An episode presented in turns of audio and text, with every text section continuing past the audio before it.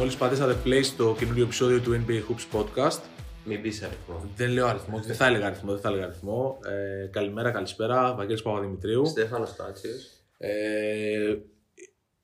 λίγο περίεργες μέρες. Πολύ περίεργες μέρες. Ναι, βασικά. Πάρα πολύ περίεργες και συναισθηματικά περίεργες για όλους. Ναι. Όποιον δεν είναι δηλαδή ναι. ξέρω, στον κόσμο τέλος πάντων. Εγώ θέλω να πω κάτι, επειδή το συζητήσαμε και πριν ανοίξουμε το podcast, ότι εντάξει, ξέρεις, ο αθλητισμός αυτές τις μέρες.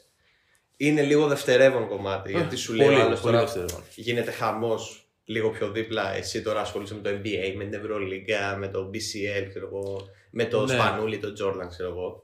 Αλλά εντάξει, εμένα αυτό που με ενοχλεί, δεν, δεν χρειάζεται να το υπεραναλύσουμε, αυτό που με ενοχλεί είναι ότι ίσως έχουμε συνηθίσει πολύ σαν άνθρωποι, αυτή η γενιά, αυτοί οι άνθρωποι που είμαστε τώρα εδώ πέρα, ε, στη φρικαλαιότητα. Δηλαδή βλέπουμε εικόνες στις ειδήσεις, στα, στα social ναι. media από την Ουκρανία.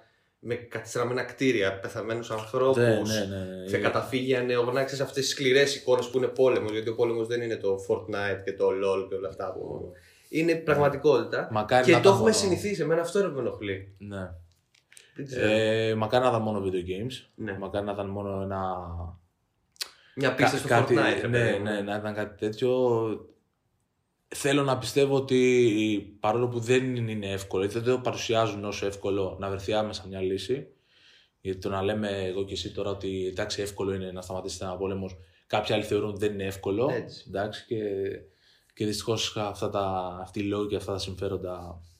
Τα αντιπολεμικά μηνύματα στο Twitter και στο Facebook δεν, και στο Instagram oh, δεν δε, φέρνουν. Δυστυχώς, όχι. Και φοβάμαι, φοβάμαι μην γίνουμε η γενιά που ακούγαμε, ακούγαμε από τους παππούδες μας που λέγανε ζήσαμε πολέμους, ζήσαμε πείνες και τέτοια. Δεν μιλάω τώρα για Ελλάδα, δεν το λέω σαν Έλληνας, το λέω σαν, σαν ναι. γενιά, το λέω σαν ένας άνθρωπος τριάντα χρονών που ζει στο δύο χιλιάδες είκοσι δύο και βλέπει ότι από τη μία μέρα από την άλλη, κυριολεκτικά την επόμενη μέρα, ξαφνικά βλέπεις ότι υπάρχει μια πολέμη ναι. κατάσταση. Καλό είναι να μην έχουμε δεδομένα τα πράγματα, γιατί όχι. μπορεί από τη μία μέρα στην άλλη όχι. να αλλάξουν τα πάντα. Και αυτό έχει φανεί όχι μόνο σε επίπεδο Αφρικής, Ασίας, οτιδήποτε, δίπλα μας, στην ε, Ευρώπη. Σήμερα κιόλας, ε, για, ε, από ό,τι είδα, σήμερα Σάββατο, γράφουμε Σάββατο. Ναι, ναι, ναι. Ε, νο, αν δεν κάνω τρομερό λάθος, κλείνουμε δύο χρόνια πανδημίας. Σαν σήμερα, παιδιά, ήταν το πρώτο κρούσμα. Μια ναι. κυρία από την Ιταλία ναι. που ήρθε από το Μιλάνο που είχε ξεκινήσει. Θεσσαλονίκη, κάτι τέτοιο. Ναι, ναι, ναι. ναι, ναι, ναι. Τέλος πάντων. Όχι αυτό τώρα, είναι ένα πόντιο. Δέκα πόντια στα μοβόλα τους. Τα ψυχολογικά της πανδημίας. Εντάξει, ναι, καλά, ναι, εντάξει. Το πώς αλλάξει η ζωή. Το πώς άλλαξε η ζωή μας και, πώς θα, και τι θα μείνει από όλα αυτά. Βέβαια και τώρα με δεκαπέντε χιλιάδες κρούσματα και τετρακόσιες εξήντα διασωλημένους, δεν σαν να μην υπάρχει πανδημία. Ναι, εντάξει, είναι αυτό το, το ξέρεις ότι μόλις προκύψει ένα θέμα, ναι. βγει στην επικαιρότητα, αμέσως ξέρεις. Έγινε καθημερινότητα. Ξέρετε, και, δύο χρόνια, δύο και χρόνια. Πιστεύω, το σκεφτόμουν χθες που ήμουν στον ηλεκτρικό και λέω, κοίτα να δεις που η μάσκα θα μείνει. Μακάρι. Θα μείνει. Τουλάχιστον να μείνει να πλένουμε τα χεράκια μας με αντισηπτικό για σαπουνάκι. Και το μακάρι που λες λοιπόν είναι, θέλω όποιος με ακούει και δεν φοράει αυτή την πιπ, τη μάσκα, έστω στον ηλεκτρικό ή στο μετρό. Φορέστε τη. Δηλαδή για το Θεό. Εντάξει. Εντάξει, μην τη βάλεις έξω. Εντάξει, μην τη βάλεις όταν είσαι με άλλους κοντά. Δεν Άξι, ξέρω. Και εγώ τώρα που ήρθα από το σπίτι μου μέχρι το δικό σου, δεν τη φόρασα τη μάσκα. Έχει ήλιο, πώς συνάντησες στο ένα μέτρο. Ε, Άντε, ένα, ένα κύριο έξω από ένα τρομητάδικο. Εντάξει, ας είναι αυτό το, το λάθος μας. Αυτός ο κύριος τώρα. Ωραία, στον ηλεκτρικό, στο μετρό όμως, όχι, να τη φορέσουμε μάσκα, εγώ μπαίνω με διπλή και μάσκα. Να τη φορέσουμε στη μυτούλα μας. Α, καλά, όχι καλά. Να τη φοράμε σαν ελεφίμοτρο και μην να βγαίναμε έξω. Τα, τα βλέπω και, και τους βλέπω χαλαρούς. Έστω στον ηλεκτρικό πόση ώρα θα κάνεις, θα κάνεις δέκα λεπτά, α, ένα τεταρτό. Δεν κάνουμε δέκα λεπτά. Ούτε ένα τεταρτό, αλλά σου λέω ο μέσος όρος ας πούμε είναι ένα τέταρτο. Ε, τόσο, τόσο. Ωραία, φοράτη. Γιατί βρε αγόρι μου, κάναμε. Παιδιά, δεν θέλουμε να σας μαυρίσουμε. Απλά εντάξει, και εμείς δεν είμαστε ρομπότ να μιλάμε μόνο για μπάσκετ και εν μπι έι και το τι κάνει. Ναι, δηλαδή εντάξει, εντάξει. όταν το έχεις σχεδόν είκοσι τέσσερις ώρες ναι. κάθε μέρα, εντάξει, θα πράσουμε και μετά. Ναι, ναι, εντάξει. εντάξει. Ε, να πούμε ότι γράφουμε λίγες ώρες μετά. Οκ, okay, πάμε στο εν μπι έι τώρα. Πάμε, πάμε, πάμε, πάμε. Τα είπαμε αυτά που θέλαμε για τους πολέμους, για τις πανδημίες και όλα αυτά τα, τα λογικά πράγματα. Ναι, ναι, ναι. Εγώ θέλω να σου πω. Είδες καθόλου, επειδή ξέρω δεν ξενύχτες, είδες καθόλου highlights Σίξερ Μινεσότα, τον debut του Harden και Embiid? Εγώ που γουστάρω, το ξέρεις, Harden και Embiid, είμαι σε φάση, οκ, φέρτε το δαχτυλίδι. Τόσο πολύ. Εντάξει, τα ρε. Έτσι νιώθεις. Ναι, κοίτα, δεν παίζανε με μια ομάδα τσίρκο. Η Μινεσότα χτυπάει τους Nuggets και τους Mavericks για απευθείας playoff πρώτη φορά μετά από Μην πω για την εποχή Γκάρνετ και φανώ υπερβολικός, είναι τόσο καλή ομάδα η Μινεσότα. Από τις καλύτερες ομάδες στη Δύση. Και οι Σίξερ στο πρώτο ματσάκι τους με το δίδυμο Harden Embiid, τους τρελούς. Ο ένας έβαλε τριάντα τρεις πόντους, άλλος είχε δεκαπέντε assists και είκοσι οκτώ πόντους. Πιστεύεις ότι, πιστεύεις ότι η τρέλα που έχουν αυτοί οι δύο, γιατί είναι τρελή. Είναι δεν κανονική είναι τρελή. Ναι, δεν είναι καλά. Πιστεύεις ότι αυτή η τρέλα θα έχει θετικό πρόσημο, θα βγει σε καλό. Ρε φίλε, ναι, ξέρεις γιατί. Γιατί υπάρχει ένας τρελός στον πάγκο και επίσης με την καλή έννοια oh, τρελός στον okay. Doc Rivers. Υπάρχει ο πιο τρελός άνθρωπος στο εν μπι έι. Το τρελός αυτό το podcast το λέμε πάντα με την καλή έννοια. Ναι, ναι, ναι. ενενήντα εννέα τοις εκατό των χωρών. Ο Ντάριλ Μόρεϊ, ο οποίος. Εντάξει, έβαλε ε, το χεράκι του. Έβαλε πολύ το χεράκι του και ο Χάρντεν επειδή τον γουστάρει και έχουν πολύ καλή σχέση. Δεν νομίζω ότι θα κάνει τα ίδια με, με τον Brooklyn στο τελειώματά του στους Rockets που απλά ήθελε να φύγει για να πάρει ένα πρωτάθλημα. Ναι.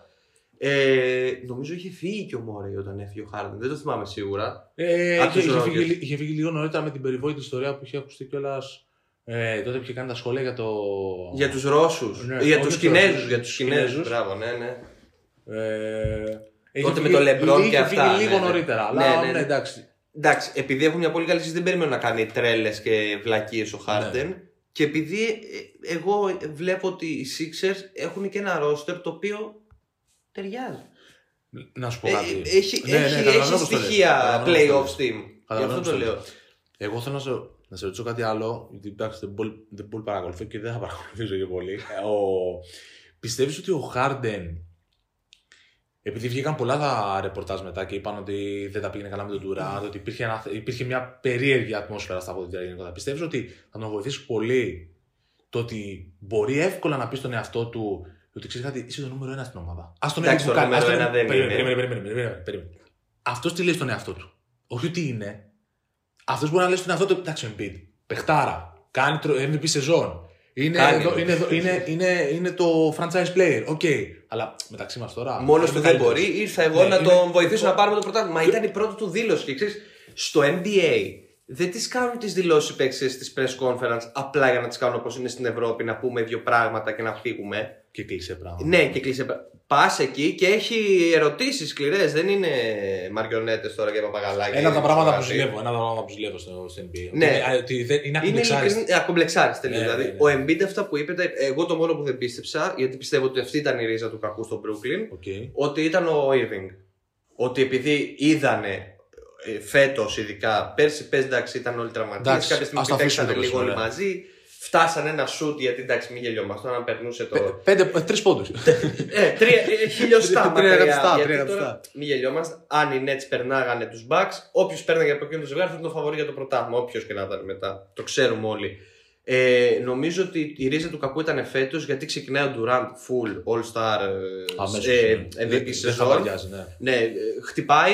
Μένει τώρα, περιμένουν να επιστρέψει πότε θα επιστρέψει. Ο Irving στην αρχή δεν έπαιζε καθόλου, μετά τον πρόλαβε ο Harden δύο τρία παιχνίδια. Νομίζω ότι η ρίζα του κακού ήταν ο Irving, γιατί είδε ο Harden ότι ποτέ δεν θα ήταν η τριάδα μαζί στο παρκέ, οπότε δεν θα διεκδικούσε και το πρωτάθλημα. Και έρχεται μετά από λίγες μέρες η μοίρα και σου λέει ότι ναι. ε, λογικά θα, θα μπει σε full δράση ο Irving. Αναμένεται να αλλάξει το. Ναι, κα, καλά. Ας γίνει πρώτα. Εντάξει, για να βγαίνει κάτι. Για να βγαίνει, εντάξει, αλλά ας, μέχρι να γίνει. Ξέρεις τι, έστω στα playoffs. Καλά, play-off. Στα play-offs νομίζω ότι με, τα, με, τα, με το Simmons και τον Drummond, επειδή ο Drummond δεν παίζει άσχημα, λίγο πιο συζητή, λίγο τους Nets mm-hmm. και τον Drummond δεν παίζει άσχημα, εντάξει, okay. τώρα παίζει μόνο, παίζουν μόνο. Καλά, ναι, τώρα, ναι. Να δούμε και το Simmons, πάντως ότι πλέον έχουν δύο, δεν έχουν τρεις, έχουν τον Irving και τον Durant, αν είναι καλά και λυθούν όλα τα ναι. προβλήματα και έχουν και κορμιά Simmons, Drummond, ξέρω εγώ, οι Nets δεν θα είναι εύκολη λία καθόλου στα play-off, δηλαδή. Μπορεί να είναι και τελικά αυτή το μαύρο άλογο όπως εξελιχθεί η σεζόν. Αλλά ναι, γιατί, ε, η Ανατολή μου φαίνεται πάρα πολύ δυνατή φέτος, δεν ξέρω γιατί.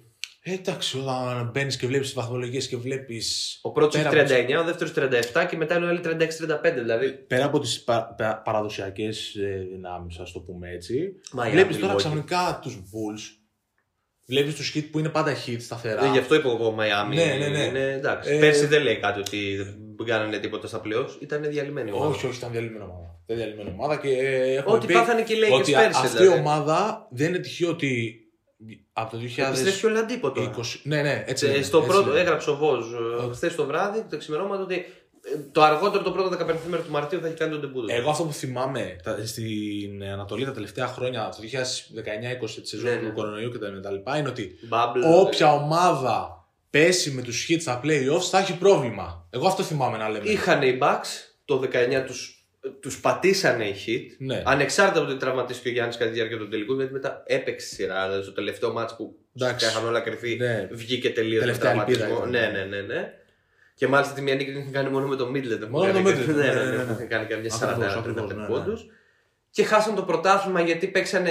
Μην ξεχνάμε ότι okay, ο Λεμπρόν τέσταρε το δαχτυλίδι, αλλά είναι και οι συγκυρίες, ρε παιδί μου, ότι στους τελικούς του δεκαεννιά το Μαϊάμι έπαιζε με τραυματίες. Είχαν τραυματιστεί κατά τη διάρκεια της σειράς μετά τους Bucks που παίξαν ναι, με, ναι, με την Βοστόνη. Ναι. Ο Λαντίπο και ο Ντράγκιτς παίζαν τραυματίες. Νομίζω κάποιο... Δε, όχι ο Λαντίπο, ο Αντεμπάγιο. Ο Μπαμ.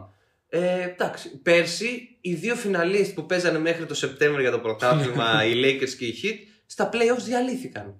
Γιατί δεν είχαν ένα, είχαν κορονοϊό. Πώς, πώς, δεν δε βγαίνει, δεν βγαίνει. Δεν βγαίνει, όχι. Δε δε δε βγαίνει. Φέτος οι Lakers συνέχισαν έτσι γιατί πήραν τον Westbrook, όχι γίγαντα. Ο Ντέιβις χτυπάει κάθε δεκαπέντε μέρες που γυρνάει. Εντάξει, δυστυχώς το... Εντάξει, εγώ θα κρατήσω πάντα και μια πισινή λόγω του Λεμπρόν ότι αν μπει υγιής ο Ντέιβις στα playoffs, στα play-in, γιατί playoffs δεν θα πάνε απευθείας οι Lakers, αν μπει υγιής ο Άντονι Ντέιβις στα play-in, κρατήσει μια πισινή να κάνουν κάτι παραπάνω. Λοιπόν, ξέρεις τι γίνεται. Πάντα λόγω Λεμπρόν. Ξέρεις τι γίνεται τώρα. Ε, νομίζω ότι είχε πει ο. Ποιος το είπε τώρα, ο Shaquille O'Neal πριν λίγες μέρες, εβδομάδες. Λέει ότι οι Lakers μέσα στη, στη χάλια σεζόν που κάνουν έχουν μια τρομακτική ευκαιρία να, να πλασαριστούν όχι δέκατη, ένατη, όγδοη, να βγουν έστω ε, έβδομη. Έβδομη. Πολύ δύσκολο. Ναι, εντάξει, το πανεπιστήμιο. Οι Clippers κερδίζουν χωρίς Πολ Τζόρτζ και Καουάι Λέμπερτ να παίξουν. Γι' αυτό τονίζω το πριν λίγες εβδομάδες. Ήταν ακόμη δεν. Ήταν χάλια, αλλά όχι το. Νομίζω στο οκτώ εννιά θα κάτσουν οι Lakers στην καλύτερη. Αυτό το σκεπτικό τους ήταν τέλος πάντων ότι μπορούν πολύ εύκολα να πέσουν πάνω σε ενδεχόμενο νούμερο τρία Grizzlies και να κάνουν τη. Τέτοια. Γιατί εμένα αυτό δεν μου φαίνεται απίθανο. Μισό λεπτό. Άρα θα περάσουν τα play-in, λέμε.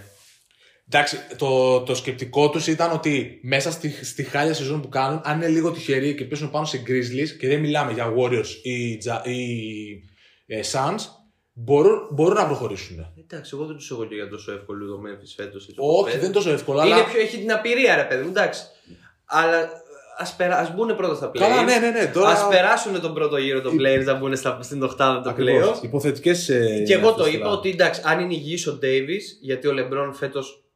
Εντάξει, δεν είναι.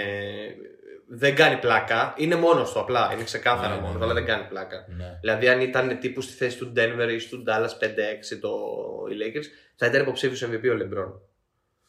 Τέλος πάντων. Αφού είπες λοιπόν. Όχι, μισό λεπτό θέλω να πούμε και κάτι oh, άλλο. Okay. Ένα τελευταίο και πες θα το, πούμε και στο το. θέμα μας.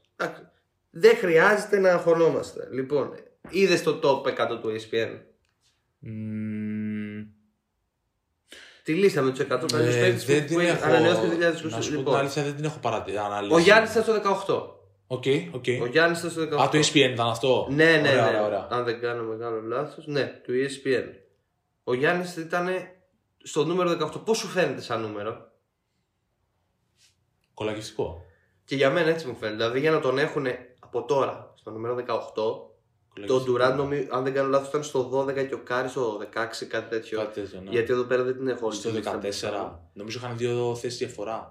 Μου είχε κάνει εντύπωση ο Κάρι. Ναι, ναι, ναι, ναι. Ήταν κάτω από τον Ντουράν το Κάρι. Στο δεκατέσσερα ο Κάρι και στο δώδεκα κάτι ο Ντουράν. Εντάξει, για μένα χαμηλά και δύο. Απλά είναι λίγο φαν του παλιού. Ε, είχαν όλους παίχτες. Όλους. Bill Russell, Will Chamberlain, όλους. Γι' αυτό. Γι' αυτό, οκ. Okay. Ναι, ναι. Αλλά και πάλι για μένα. Ε, να πούμε ότι ήταν ο Shaquille εκτός δεκάδας, που εμένα μου έκανε εντύπωση. Το προτίμησαν είναι... τους, τους παλιούς yeah. Wade και Bill Russell. Ε, να σου πω μπαμ μπαμ τη δεκάδα, απλά ήθελα να μου σχολιάσει αυτό για τον Γιάννη. Το ναι. δεκαοκτώ. Ε, πες τη δεκάδα, πες τη δεκάδα. Ε, Κόμπι στο δέκα, εντάξει. Στο εννιά Oscar Robertson, οκτώ Τίμι, επτά ο Bird, έξι ο Russell, πέντε ο Chamberlain, που εμένα μου έκανε εντύπωση που ήταν ο Russell κάτω του Chamberlain. Στο τέσσερα ο Magic, στο τρία ο Kareem, στο δύο ο LeBron και στο ένα ο Jordan. Εντάξει, εγώ να σου πω την αλήθεια, στην πρώτη τετράδα δεν έχω καμία διαφωνία. Ίσως άλλαζα τη σειρά του Magic με τον Kareem, μόνο αυτό. Ε, βάλε και ένα. Ε, στο έντεκα ήταν ο Shaquille. Δεν. Άμα θα δεις τώρα, το έχω έτσι που το έχουμε εδώ στο YouTube, δεν τους έχουμε. Ωραία. Στο έντεκα, αν δεν κάνουν τον Ρόλα, πρέπει να είναι ο Σακίλ. Γιατί δεν μπορεί να είναι πουθενά. Δεν τον είπε ο Σακίλ πουθενά. Πρέπει να είναι στο έντεκα ή στο δεκατρία, το, κάπου εκεί. Το δώδεκα ήταν ο Ντουράν. Ε, άμα τον έχουν στο δεκατρία, εντάξει, είναι ήδη. Καλά, για μένα δεν γίνεται. Εντάξει, ο Όσκαρ Ρόμπερτσον καταλαβαίνω γιατί μπορεί το ι ες πι εν να τον έχει στη δεκάδα, γιατί είναι ο πρώτος all-around παίχτης στην ιστορία του εν μπι έι. Ναι. Ο πρώτος που άρχισε να κάνει τα triple dub σε μια άλλη εποχή, πολύ σκληρή, πολύ, πολύ διαφορετικό το μπάσκετ. Bill Russell, legend, εντάξει, για τον Καρίμ και τον Μάτζικ δεν νομίζω ότι υπάρχει συζήτηση. Ο Chamberlain, δεν μπορεί, ναι, εντάξει. Από τους κορυφαίους παίχτες ever, εκατό πόντους, achievements πολλά, τέρας. Οκ, okay, εντάξει. Είναι το ι ες πι εν το κάνει πάντα αυτό στις λύσεις του, ρε παιδί μου. Ναι. Ότι να έχουμε και κάποιους πολύ παλιούς. Ο Jerry West νομίζω ήταν στην πρώτη εικοσάδα. Ωραία, επειδή το, επειδή το βρήκα μια, στο έντεκα είναι ο Σακίλ, στο, στο δεκατρία είναι ο Χακίμ. Μπράβο, ναι. Στο δεκατέσσερα ο Irving. Στο δεκαπέντε ο Irving. Ναι, ναι, ναι. Γιατί είναι πολλά πιτσιρίκια και δεν τα καταλάβω. Ναι, ναι, ναι, sorry, έχεις δίκιο. Μόζες Μαλόν στο δεκαπέντε, στο δεκαέξι ο Κάρι, έχεις δίκιο. Στο δεκαέξι ο Κάρι, στο δεκαεπτά ο Ντίρκ, στο δεκαοκτώ ο Γιάννης. Α, και αυτό μου είχε κάνει εντύπωση ότι ο Γιάννης είναι κατά τον Ντίρκ. Οκ, okay, οκ. Okay. Επειδή εντάξει. Εγώ ε... το μόνο θέμα που έχω με αυτές τις λίστες, το μόνο θέμα που έχω είναι ή θα βάλεις ένα όριο χρονικό. Δηλαδή, τι είναι. Δηλαδή. Από τα εξήντα και μετά εννοείς, από τα εβδομήντα. Άστα και τα εβδομήντα. ογδόντα και φτιάξε, μετά. Ή φτιάξε δύο λίστες και βάλε και μια modern era, ας το πούμε έτσι, ή μην βάζεις καθόλου παίχτες που δεν έχουν τελειώσει την καριέρα τους. Ε, εντάξει, εγώ δεν έχω θέμα σε αυτό. Δηλαδή, το είχαμε συζητήσει και στο δεκαοκτώ. Έγραψε. Το είκοσι είκοσι δύο τον έβαλε στο δεκαοκτώ. Δηλαδή είναι, ε, είναι καταχωρη, καταχωρημένο αυτό. Αλλά γιατί να τον βάλεις τον κάθε Γιάννη από τη στιγμή που δεν έχει τελειώσει την καριέρα του. Θα μου πεις σε πέντε χρόνια που θα ξαναφτιάξει τη λίστα, θα τον έχεις βάλει. Όχι, τον χρόνο που θα ξαναφτιάξει τη λίστα. Ναι. Εντάξει, θέλω να σου πω, εντάξει, τον χρόνο δεν θα. Άμα δεν πάρει πρωτάθλημα φέτος ή δεν πάρει κάποιον προσωπικό τίτλο, αν δεν πάρει το οτιδήποτε, ε, κατά βάση πιθανότητα στο δεκαοκτώ θα μείνει. Εντάξει, δεν το ξέρουμε αυτό. Ναι, ε, σου λέω, το χρόνο είναι πολύ. Έτσι όπως έχουν αποδειχθεί τα πράγματα, το χρόνο είναι πάρα πολύ μακριά. Απλά εγώ θέλω να πω ότι μου φαίνεται ε, του Γιάννη, οκ, okay, εντάξει, το δεκαοκτώ εμένα μου, μου δείχνει ότι αν ο Γιάνναρος. Γιάνναρος, ε, προσέξτε πώς το λέω. Ναι, ναι. Ε, είναι υγιής, παραμείνει υγιής τα επόμενα χρόνια, δηλαδή πιστεύω ότι πολύ γρήγορα θα μπει στο top δέκα όλων των εποχών. Ε, ήδη ναι, έχει πετύχει ναι, ναι, πάρα ναι. πολλά. Ε, να πω ότι μου έκανε αρνητική έκπληξη γιατί ε, δεν θυμάμαι αν ήταν το ι ες πι εν ή του ε, άλλου μέσου που ο Κόμπι συνήθως είναι εκτός δεκάδας, ναι. Όχι του The Athletic, του Sports Illustrated. Okay. Ε, μου έκανε αρνητική εντύπωση, δηλαδή τον Κόμπι εγώ δεν θα τον έβαζα στη δεκάδα. Δηλαδή όταν αφήνω εκτός το Σακίλ δεν γίνεται το Κόμπι να είναι μέσα. Το λέω, το, το υπογράφω και το, το ουρλιάζω χρόνια. Και εγώ συνυπογράφω. Ναι. Ε, εντάξει, για τους παλιούς το είπαμε, το καταλαβαίνω, αλλά δεν γίνεται ρε παιδιά. Ο Μπέρντ, όσο παιχταράς, θρύλος και να είναι, ναι. να είναι πάνω από τον Ντάγκαν. Να σε ρωτήσω κάτι, να σου πω κάτι τώρα που το σκέφτομαι να το ξάσαι. Και... Δηλαδή, να, να το πω ναι, αυτό ναι, που το κλείνω, ότι θα μου φαινόταν πιο λογικό αυτό να βάλουν τον Όσκαρ Ρόμπερτσον, να είναι στο δέκα ο Όσκαρ Ρόμπερτσον, στο εννιά ο Σακίλ, έξω Κόμπι τελείως, οκτώ Μπέρντ και επτά ο Ντάγκαν και μετά αφού ήθελαν να έχουν πιο πάνω το Ράσελ και τον Τζάμπερλεν. Ωραία. Ερώτηση τώρα, βλέποντας τη δεκάδα και. Είπα να μην το πω, αλλά θα το πω. Πώς, πώς στο, στο μυαλό σου θα μπεις στο, σε ένα top δέκα τέτοιο ο Γιάννης. Δεν είπα για του χρόνου. Είπα όχι, για... γενικά, γενικά. Πώς θα πάει... Γιατί αυτή, αυτή η δεκάδα δεν αλλάζει, αυτή είναι. Με την έννοια ότι αυτοί έχουν τελειώσει την καριέρα τους. Ό,τι έγραψαν, έγραψε. Να. Δεν είναι ότι περιμένουμε κάποιον να δούμε τι θα γίνει. Νομι... Ε, ωραία, μπορώ να σου πω πολύ εύκολα. Ναι. Νομίζω ότι ο Κόμπι και ο Όσκαρ Ρόμπερτσον είναι πολύ εύκολα θύματα να βγουν από τη δεκάδα σε, σε τα επόμενα δύο χρόνια. Ναι, αλλά υπάρχει Σακίλ, Κάρι, Ντουράν, ακριβώς από πάνω. Ωραία, αν ο Γιάννης πάρει ένα πρωτάθλημα, το ι ες πι εν τον έχει στο μυαλό του ή άλλο ένα εμ βι πι. Άλλο ένα εμ βι πι και άλλο ένα. Πες ένα πρωτάθλημα με εμ βι πι. Ναι, οτιδήποτε. Ρε. Να πάρει κάποιες δεκρίες, νομίζω ότι τον έχουν πιο πάνω και από τους δύο. Τον έχουν κάτι πολύ special. Δηλαδή, πάνω εγώ δεν Durant... νομίζω ούτε ο Λεμπρόν μετά το πρώτο πρωτάθλημα, παιδιά, στο top εκατό του ι ες πι εν να ήταν στο δεκαοκτώ. Θα μου κάνει μεγάλη εντύπωση. Θα το ψάξουμε αυτό. Θα το ψάξουμε. Ερώτηση, πάνω από τον Ντουράν και τον Κάρι εννοούσες τους δύο. Το ι ες πι εν τον έχει το μυαλό του ή τον ε, Κόμπι και τον Ρόμπερτσον εννοούσε. Όχι, το, το Γιάννη. Τον έχουν έτσι πάνω... όπως. Ναι, προφανώς τον έχουν. Από ποιον, από ποιον. Α, και από τον Γκάρι και τον Ντουράντ. Μπορεί να μην φαίνεται αυτή τη στιγμή. Ωραία. Τώρα. Επειδή ο Γιάννης είναι είκοσι έξι. Ναι, έχεις αυτή την εντύπωση. Ωραία. Προφανώς δεν διαφωνώ. Έχω αυτή την εντύπωση. Γιατί μιλάμε ότι είναι στο δεκαοκτώ ο Γιάννης. Και στο δεκαέξι ο Γκάρι. Ναι, και ξέρεις. Ναι, είναι λογικό από τη μία όμως. Ξέρεις, το σκεπτικό είναι, είναι λογικό του άλλου. Είναι λογικό, είναι λογικό. Είναι λογικό. Ναι, γιατί. Ο Γιάννης, παιδιά, είναι είκοσι, ούτε είκοσι επτά, σκάρτα είκοσι επτά και έχει πάρει τα πάντα στην καριέρα του.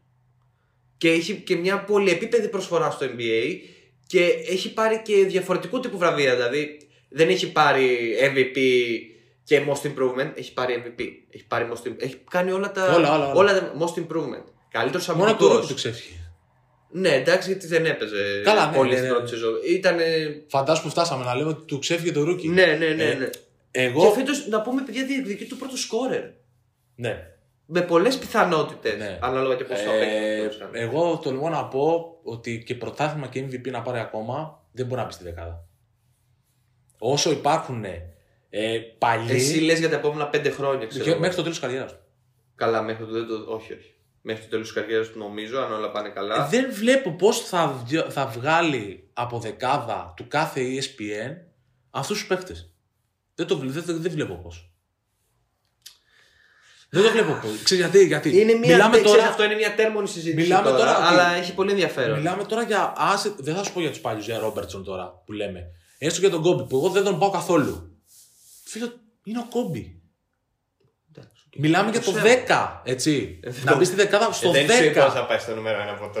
Όχι, αυτό, αυτό λέω και εγώ. Αυτό σου λέω. Αυτό διευκρινίζω και εγώ. Ότι μιλάμε έστω για το δέκα. Και στο δέκα συναντάμε αυτή τη στιγμή τον Κόμπι. Δεν είναι εύκολο. Δεν είναι εύκολο. Και όσο έχουν και τα κολλήματά τους οι Αμερικανοί με κάποια πράγματα, δεν ξέρω. Το σέβομαι, το, σέβομαι, το σκέφτομαι πάρα πολύ αυτό που λες, αλλά έχω μία. Μακάρι να τα ξέρω εγώ. Εντάξει, εγώ πιστεύω ότι αν ο Γιάννης τα επόμενα τρία τέσσερα χρόνια έχει κάποιες επιτυχίες, θα μπει στην δεκάδα, θα βγει ο Όσκαρ Ρόμπερτσον. Το Κόμπι, εγώ νομίζω ότι έχω το ίδιο σκεπτικό λίγο με το ι ες πι εν, να σου πω την αλήθεια. Το έχει το ι ες πι εν λίγο με τον Κόμπι αυτό. Ναι. Ότι, οκ, okay, πήρε πέντε, τα τρία τα πήρε ο Σαγκίλ, το ένα το πήρε ο Γκασόλ και στο άλλο κέρδισε στο Orlando Magic, τον Τζαμίρ Ντέλσον και τον Dwight Howard. Έχεις πάρει και ένα εμ βι πι μόνο στην καριέρα σου, regular season. Οπότε, εντάξει, okay, είσαι παιχταράς, αλλά δεν είσαι τόσο μεγάλος παιχταράς. Εγώ θέλω να σου πω έναν αριθμό. Οκ, okay, είναι και λίγο. Πες το, ναι, ναι. Νούμερο εξήντα εννιά, Καρμέλο Άντονι. Αλήθεια λες τώρα. Έχει γίνει τέτοιο πράγμα. Συγγνώμη, παιδιά, απλά το γέλιο τώρα χτύπησα το τραπέζι. Έχει γίνει τέτοιο πράγμα. Ναι, ναι. Ωραία. Πάω να σε ρωτήσω κάτι, Βαγγέλη. Όχι, όχι, όχι. Καρμέλο Άντονι ή Άντονι Ντέιβις. Τι Καρμέλο Άντονι ή Άντονι Ντέιβις. Ο Άντονι Ντέιβις το εβδομήντα ένα και ο Καρμέλο Άντονι το εξήντα εννιά. Και πήγα να δω τώρα ποιοι είναι πάνω από τον. Έχουν καλύτερο τον Καρμέλο επειδή είναι όγδοος σκόρερ όλων των εποχών. Ένατος τι είναι, δωδέκατος ξέρω εγώ.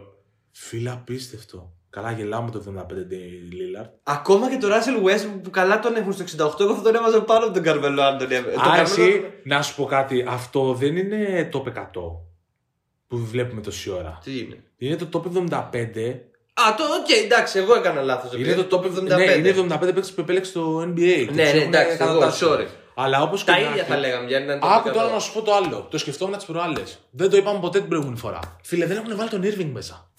Τον Γκάιρε. Ναι. Λόγω του πρωταθλήματος και του σουτ. Και ότι είναι παιχταράς. Λόγω, λόγω του ότι. Α, δεν ξέρω ποιο είναι το σκεπτικό τους. Αν, αν βάλουμε μέσα και το μπασκετικό ταλέντο. Ναι. Αν βα... Πρόσεξε με λίγο. Πρόσεξε λίγο τι θα πω τώρα. Θα το πω. Αν βάλουμε και το μπασκετικό ταλέντο μέσα. Σε σχέση με πολλούς άλλους. Όχι αρκετούς. Όχι αρκετούς. Εγώ στο Γιάννη επιστρέφω. Ο Γιάννης υστερεί. Ε, στο μπασκετικό ταλέντο. Ε, ναι. Αν φτιάξεις μια δεκάδα και έχεις κάποιες μονάδες μέτρησης, υστερεί στο μπασκετικό ταλέντο. Όχι, δεν νομίζω ότι θα είναι μέσα στη δεκάδα. Ε, εσύ εννοείς αυτό που λέμε μπασκετική στο ποιότητα. Α, στο σύνολο θα χάνει λίγο. Θα κερδίσει ε, ναι, σε άλλα. Γιατί ξέρεις τι, ρε παιδί μου. Ε, είναι προφανώς. Προφανώς. Γιατί λέ, είπαμε πριν που δεν διαφωνώ απαραίτητα για τον Dirk που για μένα παραμένει ο top Ευρωπαίος. Ναι, το είπα. Αλλά εσύ, στο, στο, στο μπασκετικό ταλέντο του ενός και του άλλου είναι μεγάλη διαφορά. Ναι, το μπασκετικό ταλέντο. Απλά αν τους δεις συνολικά ως παίχτες, εκεί είναι κάτι διαφορετικό. Εμείς μιλάμε μόνο για αυτό, για αυτό που λέει το μπασκετικό ταλέντο, η ποιότητα, ρε παιδί μου, του παίχτη. Ναι. Αυτό, το, αυτό το που λέγαμε το. Όχι το ξέρει μπάσκετ. Αυτό λέμε για την ακρίβεια. Αυτό λέμε, απλά δεν θέλω να το πω τόσο ρηχά. Όχι, δεν είναι αυτή ρηχό. Αυτή η ποιότητα. Ναι. Αυτό το... Η πάστα. Ρε παιδί μου, έβλεπες. Ο Dirk γύρναγε. Σούταρε. Αέρινος, ρε παιδί μου. Δύο δέκα, πόσο ήτανε. Υπάρχουμε και αυτοί οι άνθρωποι που δεν γουστάρουν μόνο να ε, καρφώνουμε στις μπασκέτς. Υπάρχουν και αυτοί που θέλουν να δούμε και, και, τη, εκεί, λοιπόν, και την τρίπλα και την μπάσα. Α, και, το, και το πώς το ωραίο, το βελούδινο, το τελείωμα. Και εκεί γυρνάω ωραία. Και λέω για τον Irving, λοιπόν, για να καταλήξω. Είναι ένας από τους κορυφαίους ball handlers. Είναι απίστευτος. Μπορεί και να είναι ο κορυφαίος ball handlers. Μπορεί να είναι ο κορυφαίος. Έχει πάρει πρωτάθλημα. είναι στην πρώτη γραμμή. Είναι κλατς σε τελικούς. Ναι, δεν είναι ότι πήρε ένα πρωτάθλημα έτσι για να το πάρει. Έβαλε το σουτ του πρωταθλήματος. Ωραία. Δεν μπορώ να βλέπω Λίλαρντ λοιπόν στο, στο top εβδομήντα πέντε και να μην βλέπω τον Irving. Το πάω πάντα με τη λογική ότι υπάρχουν μέσα Καρμέλο, Λίλαρντ. Άρντε. Westbrook. Πήρε εμ βι πι ο Westbrook. Westbrook Harden. Το Harden στο νούμερο πενήντα. Ψηλά, καλά είναι. Και, και καλά είναι. Ότι ήταν και, πιο... και καλά είναι.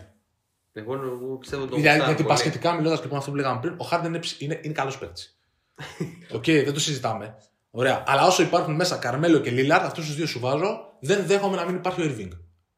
Αφού okay. λοιπόν θέλω να το πάμε έτσι. Απλά yeah. μάλλον δεν αρέσει ο Irving. Και θα σου πω και ένα τελευταίο για να κλείσουμε για yeah. τη λίστα. είκοσι εννιά Chris Paul, τριάντα Dwayne Wade, τριάντα ένα Allen Iverson. Εγκεφαλικά ο Βαγγέλης. Ah, εντάξει. Εμένα αυτό μου δείχνει ότι Φίλε... το εν μπι έι και συνολικά οι αναλυτές τον λατρεύουν τον Chris Paul και τους δίνω και ένα δίκιο. Χρόνο με το χρόνο όλο και περισσότερο. Αυτό είναι το εντυπωσιακό. Αυτός ο παίκτης χρόνο με το χρόνο, ξέρεις, να φθήνει. Αυτός ο παίκτης χρόνο με το χρόνο γίνεται καλύτερος. Ε, Dwayne Wade, εγώ το θεωρώ τους πιο υποτιμημένους παίκτες. Έχω μεγάλη αδυναμία στο Wade. Είναι, είναι υποτιμημένος. Είναι, γιατί έχει πάρει και ένα πρωτάθλημα okay, μαζί με τον Shaquille, αλλά αυτός ήταν εμ βι πι το δύο χιλιάδες έξι με τον Dallas. Τρομακτικά νούμερα. Ναι, ναι, ναι. Και έχει πάρει και τα δύο πρωταθλήματα δίπλα στο Λεμπρόν. Δεν είναι ότι το πήρε μόνος στο Λεμπρόν. Είχε και τον Wade, είχε τον Boss και τον Allen. Και νομίζω ο Iverson στο νούμερο τριάντα ένα για τη διάρκεια που είχε, μπορεί όσο ήταν στο prime του να ήταν top δέκα ever player, αλλά. Και, γιατί... καλά, και καλά είναι. Ναι, το τριάντα ένα νομίζω ότι είναι λίγο ψηλά για τον Iverson, να σου πω την αλήθεια. Εγώ δεν θα έβαζα ε, πιο πίσω τον Pippen και τον Kawhi Leonard. Αυτά κοιτά, τον κοιτάω από πάνω, κοιτάω από πάνω. Ναι, δεν δηλαδή. Γίνεται στο τριάντα δύο να είναι ο Scottie Pippen και στο τριάντα τρία ο Kawhi και στο τριάντα ένα ο Allen Iverson. Ναι. Ε... Τέλος πάντων, δεν έχω να πω κάτι άλλο. Μου φαίνεται υποτιμημένο το δίδυμο Malone Stockton στο είκοσι τρία είκοσι τέσσερα. Δεν χωράνε. Πού να χωρέσουν όλοι, δεν γίνεται. Εντάξει, εμένα Α, μου φαίνεται. Με τη λογική ότι υπάρχει ο Barclays στο είκοσι δύο. Και για παράδειγμα. Εντάξει. Ναι. Εντάξει, τώρα ναι. Δεν μπορώ. Ξεστή, βλέπω, τώρα, βλέπω τώρα ονόματα που κάνω. Α, Γκάρνετ, λέω. Ωραίο, Γκάρνετ, Barclays. Περνάω, βλέπω Jerry West. Δεν έχω δει Jerry West, αγάπη μου. Δεν ξέρω. Εντάξει, άμα διαβάσεις και. Εντάξει, δεν ξέρω. Το λόγο ε, του εν μπι έι, ρε βέβαια. Ωραία, εντάξει. Και το λόγο δεν το ήθελε ο τύπος. Το λέει, δεν θέλω, δεν το ήθελε. Τώρα για να το θέσει πρέπει να είσαι και λίγο ψώνιο. Ε, εντάξει. Θέλω να σου πω ότι ακόμη και. Όπα. Ατύχημα. Είχαμε, όχι εντάξει, όλα καλά. Τεχνικό. Ε, όλα καλά. Ε, θέλω να σου πω, ρε παιδί μου, ότι εντάξει. Τέλος πάντων, άστα, άστα. Πάμε, δε, δε, κοίτα πώς το γράφουμε. Ναι, ναι, εντάξει. Φάγαμε πολύ χρόνο. Ε. Λοιπόν, fast track. Το θέμα θα φάει ένα τέταρτο. Ε, ναι, τι θα φάει. Παίρνεις επτά και μισό λεπτά και παίρνω άλλα επτά και μισό. Πάμε. Μα, δεν το Πάμε. Λοιπόν, τι θα συζητήσουμε σήμερα, Βαγγέλη. Ταλαιπωρηθήκαμε πολύ. Μετά από είκοσι οκτώ λεπτά. Λοιπόν, ε, με, τη, με τη μάχη του εμ βι πι να είναι. Δεν ξέρω τι να πω, πώς να τη χαρακτηρίσω. Νομίζω ε, ότι είναι πιο αμφίροπη ever. Γίνεται τη μπιπ. Ναι, λοιπόν, αμφίροπη. Γελάω με το. Βλέπω τον Durant εκτός και λέω: αν υπήρχε και ο Durant, δεν ξέρω τι θα γινόταν. Ε. Θα το μοιράζανε φέτος, μάλλον. Θα το κόβαν στα δύο τρία. Λοιπόν, πολύ γρήγορα το τελευταίο εμ βι πι Ladder του εν μπι έι. Το χθεσινό βραδινό, βγήκε Παρασκευή βράδυ. Είχε σταθερά στο νούμερο ένα τον Νίκολα Γιόκιτς.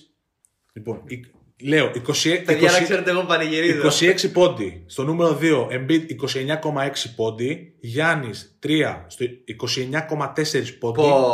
Ντερόζαν στο τέσσερα, είκοσι οκτώ κόμμα τρία πόντι. Κάρι στο πέντε, είκοσι πέντε κόμμα επτά πόντι. Νομίζω ότι τετράδε πρώτη θα παίξει το εμ βι πι. Εκτός αν γίνει κάτι μεγάλος χαμός στα είκοσι είκοσι πέντε τελευταία παιχνίδια. Και μέσα σε όλο αυτό, είκοσι δύο, μέσα σε αυτή την πεντάδα λοιπόν, αυτή την πεντάδα που έχει το εν μπι έι, δεν έχει τον Ντουράν που είναι τραυματίας. Τον Chris Paul που έμεινε εκτός λόγω του τραυματισμού. Τον Chris Paul που, που... Είχε, για τους αναλυτές είχε πολλές πιθανότητες μέχρι το τέλος της regular season να το διεκδικήσει μέχρι τέλους. Ναι, θα, θα είχε πιο πολλές από τον Γκάρι και από τον Ντερόζαν. Θα ακούμε πολλές ψήφους από τον εμ βι πι. Ναι, ναι, ναι. Θα, θα μοιραζόταν ακόμα περισσότερο. Δεν έχεις Τζα Μοράντ που οκ, δεν μπορείς να παραβλέψεις αυτά που κάνει φέτος. Εγώ, εγώ θα σου βάλω και κράτα και τον Νικόλα, τον Λούκα Ντόντσιτς μέσα στη συζήτηση, γιατί ωραία. Έχουμε είκοσι μάτς ακόμα. Ωραία, ωραία.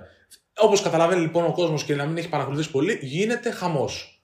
Α, δεν ξε, πραγματικά δεν, δεν μπορώ να ποντάρω πουθενά. Ένα ευρώ να μου πεις να ποντάρω, δεν το ποντάρω. Εγώ θα το ποντάρω. Να το ποντάρεις λόγω συμπάθειας. Όχι, όχι, όχι, όχι. Α, βλέποντας κάτι. Ναι, ναι, ναι.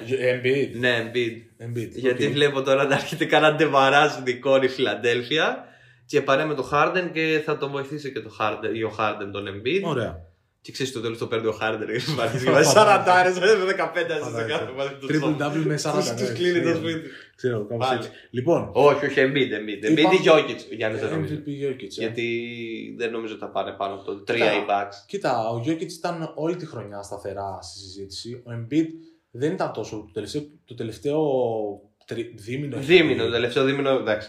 Βέβαια κάνει πλάκα κάθε βράδυ. Ναι, ναι, ναι. Είναι η πρώτη του σεζόν. Χτυπάω ξύλο χαμηλά για να μην ακουστεί στο μικρόφωνο. Ναι, αυτό πρέπει να ακουστεί. Αυτό το ξύλο πρέπει να ακουστεί. Είναι η πρώτη σεζόν που είναι υγιής.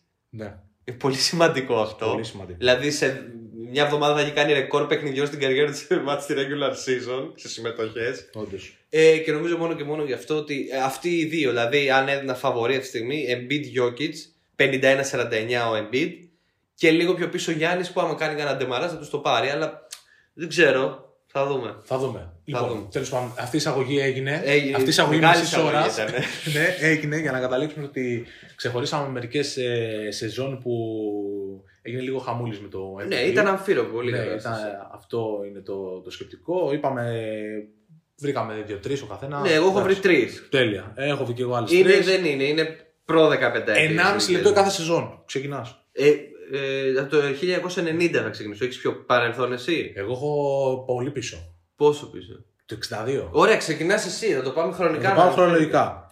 Λοιπόν, εγώ δεν είμαι, όπως καταλάβατε και πριν, δεν είμαι λάτρης του παλιού. Γιατί δεν το έχω ζήσει και δεν θα κάτσω να. Σεβαστό. Ωραία. Παρ' όλα αυτά, ψάχνοντας λίγο για το θέμα, είδα τη σεζόν εξήντα ένα εξήντα δύο. εμ βι πι ήταν ο Bill Russell. Δεν μου κάνει καμία εντύπωση. Δεν σου κάνει καμία εντύπωση. Να σε ρωτήσω, τότε ήταν το άτυπο εμ βι πι ή είχε θεσπιστεί κανονικά το βραβείο? Όχι, υπήρχε κανονικά το εμ βι πι. Οκ, εντάξει. Λοιπόν, τι μου έκανε εντύπωση. Μου έκανε εντύπωση γιατί ο Bill Russell, όπου πήραν και το πρωτάθλημα εκείνη τη σεζόν με τους Celtics. Ένα από τα πολλά της δεκαετίας των εξήντα. Είχε δεκαοκτώ κόμμα εννιά πόντους και είκοσι τρία κόμμα έξι rebound. Οκ. Ωραία. Σε μια σεζόν που ο Ρόμπερτσον είχε τριάντα κόμμα οκτώ πόντους και δώδεκα κόμμα πέντε rebound. Δεν ήταν, όχι, ήταν πολύ μικρός. Ήταν η πρώτη, ήταν, ο Ρόμπερτσον ήταν η πρώτη triple-double σεζόν. Αυτή ήταν η πρώτη. Είχε και έντεκα κόμμα τέσσερα assists. Και το έχασε. Πρόσεξε. Και ο Chamberlain είχε πενήντα κόμμα τέσσερα πόντους μέσο όρο και είκοσι πέντε κόμμα επτά rebound. Μου έκανε πολύ μεγάλη εντύπωση. Ναι, ναι, ναι. Okay. Παρόλο που είναι πολύ παλιά και κανονικά θα πρέπει να το απορρίψω, ήταν τρελά τα νούμερα. Όχι, καθόλου δεν γίνεται να τα απορρίψουμε με του αριθμού, φίλε. Τι να απορρίψεις. Ήταν τρελά τα νούμερα. Ε... Εγώ δεν πήγα τόσο παλιά, να πω την αλήθεια. Ε, Επικεντρώθηκα από, τα ενενήντα, από το χίλια εννιακόσια ενενήντα και μετά. Καλύτερα ήταν πιο πολύ ενδιαφέρον αυτό. Και, και, και για τον κόσμο. Και, και, και ναι, όχι, νομίζω. νομίζω ότι αυτό είναι το πιο ενδιαφέρον στοιχείο. Και γενικότερα νομίζω. Λοιπόν, μου έκανε πάρα πολύ μεγάλη εντύπωση γιατί βλέπω τον πρώτο, βλέπω το, του Ρόμπερτσον. Λέω triple-double σεζόν. Εντυπωσιακό για τότε.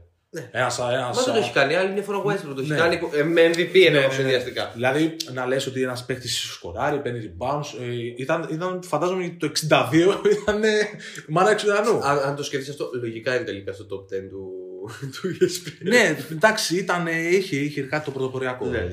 Και βλέπω μετά Chamberlain και βλέπω πενήντα κόμμα τέσσερα πόντους. Και πρόσεξε, στο θέμα που το βρήκα αρχικά, έγραφες παρένθεση, δεν έχουμε κάνει λάθος. Not a type. Γιατί, το... ναι, δεν έχουμε καλά. Δεν έχουμε, έχουμε την υποδιαστολή κάπου ή δεν ξέρω εγώ τι. Ε, και παρόλα αυτά βγήκε ο Russell εμ βι πι. Όχι ότι, όπως είπες και εσύ, μπορεί να αφαιρέσεις κάποιος την αξία που είχες σαν παίκτης. Δεν το συζητάμε αυτό. Απλά νομίζω ήταν η πρώτη μεγάλη σεζόν που ήταν τρομακτικά πράγματα. Και σε μια, σεζό... μια λίγα που δεν είχε καν τριάντα ομάδες τότε. Όχι, τότε και... ήταν λιγότερε ομάδε, λιγότερα τα παιχνίδια. Ναι, εντάξει. Γι' αυτό και μπορούσαν να γράψουν και τέτοιους μέσους όρους. Το εξήντα δύο. Ναι. Δεν το συζητάμε. Ε, μα ήταν αυτοί οι τρεις και κανείς άλλες. Και μετά ναι, Εκεί, ε, και κάποιος άλλος ακόμα του Βοστόνη, ξέρω εγώ. Ναι, κάτι και μετά ήταν λίγο το χάος. Ε, μου έκανε πολύ εντύπωση και λέω θα το, θα το πω. Ωραία. ωραία. Ναι. Ε, μετά πας. Μετά πάω στο δύο χιλιάδες ένα. Α, ωραία. Οπότε να προηγούμαι εγώ. Ενε... Πόσους έχεις? Τρεις. Τρεις, ωραία. Εγώ είμαι ενενήντα ενενήντα επτά, οπότε προηγούμαι. Εγώ δεν το πήγα τόσο με τα στατιστικά. Το πήγα λίγο με την ψηφοφορία. Γιατί μου κάνει μεγάλη εντύπωση. Πήγα στο ναι. πιο κλειστό κομμάτι της ψηφοφορίας. Παιδιά, το χίλια εννιακόσια ενενήντα, να πούμε ότι όποιος δεν θυμάται, το χίλια εννιακόσια ενενήντα είναι μια από τις τελευταίες σεζόν του Magic Johnson στο εν μπι έι mm-hmm, και στο μπάσκετ. Mm-hmm, mm-hmm. Είναι η χρονιά που κάνει το back-to-back του Detroit. Η, τα Bad Boys ναι. του Detroit με Isaiah Thomas εμ βι πι mm-hmm, τελικών. Ναι. Και εκείνη τη χρονιά ξεκίνησε η εποχή του Charles Barkley ουσιαστικά στο εν μπι έι να παίζει μπασκετάρα, να διεκδικεί το εμ βι πι κάθε χρόνο. Αλλά εκείνη τη σεζόν υπήρχαν δύο τύποι που το διεκδικούσαν. Ο ένας ήταν ο Charles Barkley και ο άλλος ήταν ένας τυχάρπαστος παίκτης, ο Magic Johnson. Ο Magic με τους Lakers, ο Barkley με το Phoenix. Δεν νομίζω ότι κάνω λάθος. Μου, μου αρέσει που ζω το πλασάρι έτσι αστιχαρό. Ναι, εντάξει, παιδί. Εσύ δεν γουστάρεις με τον Τζόνσον. Δεν τον έχεις τόσο ψηλά εννοώ. Δεν συνδυάζουν οι playmakers στο N B A, ρε παιδί μου. Εντάξει, όχι. Μόνο από τους κοντούς μου άρεσε πολύ Iverson. Δεν είναι playmaker. Ναι, θέλω να σου πω για κοντούς. Αλλιώς μετά πάμε στους ψηλούς κατευθείαν. Ωραία. Λοιπόν, τότε το πήρε ο Magic το βραβείο. Μπράβο, Magic. Mm-hmm. Έχει πάρει τέσσερα εμ βι πι κανονικής περίοδου, πέντε πρωταθλήματα εγώ. Εντάξει. Οκ. Okay. Ήταν η τελευταία μεγάλη ατομική διάκριση του Magic το ενενήντα, αλλά παιδιά η διαφορά ήταν είκοσι έξι ψήφοι. έξι τριάντα έξι ο Magic. Τίποτα. έξι δεκατέσσερα ο Charles Barkley. Δηλαδή από αυτά τις τρεις σεζόν που έχω, που τίποτα, τσέκαρα το ενενήντα τίποτα, και τίποτα. Μετά ήταν η πιο τίποτα. Κλειστή ever. Τίποτα. Ήταν η πιο κλειστή των τελευταίων τριάντα δύο ετών, μετά τη φετινή που θα γίνει χαμός. Δηλαδή ούτε οι προπέρσινοι Harden, Γιάννης και ευλακίες του μπάνα. Μιλάμε εδώ πέρα τώρα για είκοσι δύο ψήφους διαφορά ε, στη βαθμολογία. Το καταλάβαινε ο κόσμος ότι είναι... Είναι τίποτα, ναι. είναι τίποτα. Ε, και αυτό δείχνει και τη δυναμική των ενενήντα. Γιατί τα ενενήντα δεν ήταν μόνο Michael Jordan, δεν ήταν μόνο Hakeem Olajuwon, υπήρχε ο Magic, υπήρχε ο Barkley. Όπως πολλοί υποστηρίζουν μέχρι και σήμερα. Τι? Ότι έλα μα ποιος είχε αντίπαλος ε, ο Jordan. Όχι, τα έχω ακούσει και αυτάς. Όχι, το ξέρω, το έχω ακούσει και εγώ, αλλά εντάξει, προφανώς. Τώρα θα πάμε στον Τζόρνταν. Ωραία. Το ενενήντα επτά. Τέλεια. Το έχεις και εσύ, το έχεις, το το έχεις δει. Το έχω, δεν το έχω εγώ. Το έχω δει, το έχω δει, αλλά. Ωραία. Ναι. Λοιπόν, για μένα είναι από τις πιο κομβικές στιγμές στην καριέρα του Μάικλ Τζόρνταν και είναι και ένας από τους λόγους που ίσως πήρε και τα δύο Πιπεράς. Τελευταία πρωταθλήματα. Mm. Είναι ξεκάθαρα, το πήρε πολύ προσωπικά με τη Γιούτα. Να πούμε ότι το ενενήντα επτά πάλι ήταν κλειστή mm-hmm. ψηφοφορία, η ναι. ψηφοφορία. Η τελευταία εμ βι πι του Τζόρνταν το ενενήντα οκτώ, την τελευταία σεζόν του στους Bulls που τα ψάρωσε όλα. Όχι, εγώ λέω regular season. Ε, που πήρε το τελευταίο πρωτάθλημα εννοώ.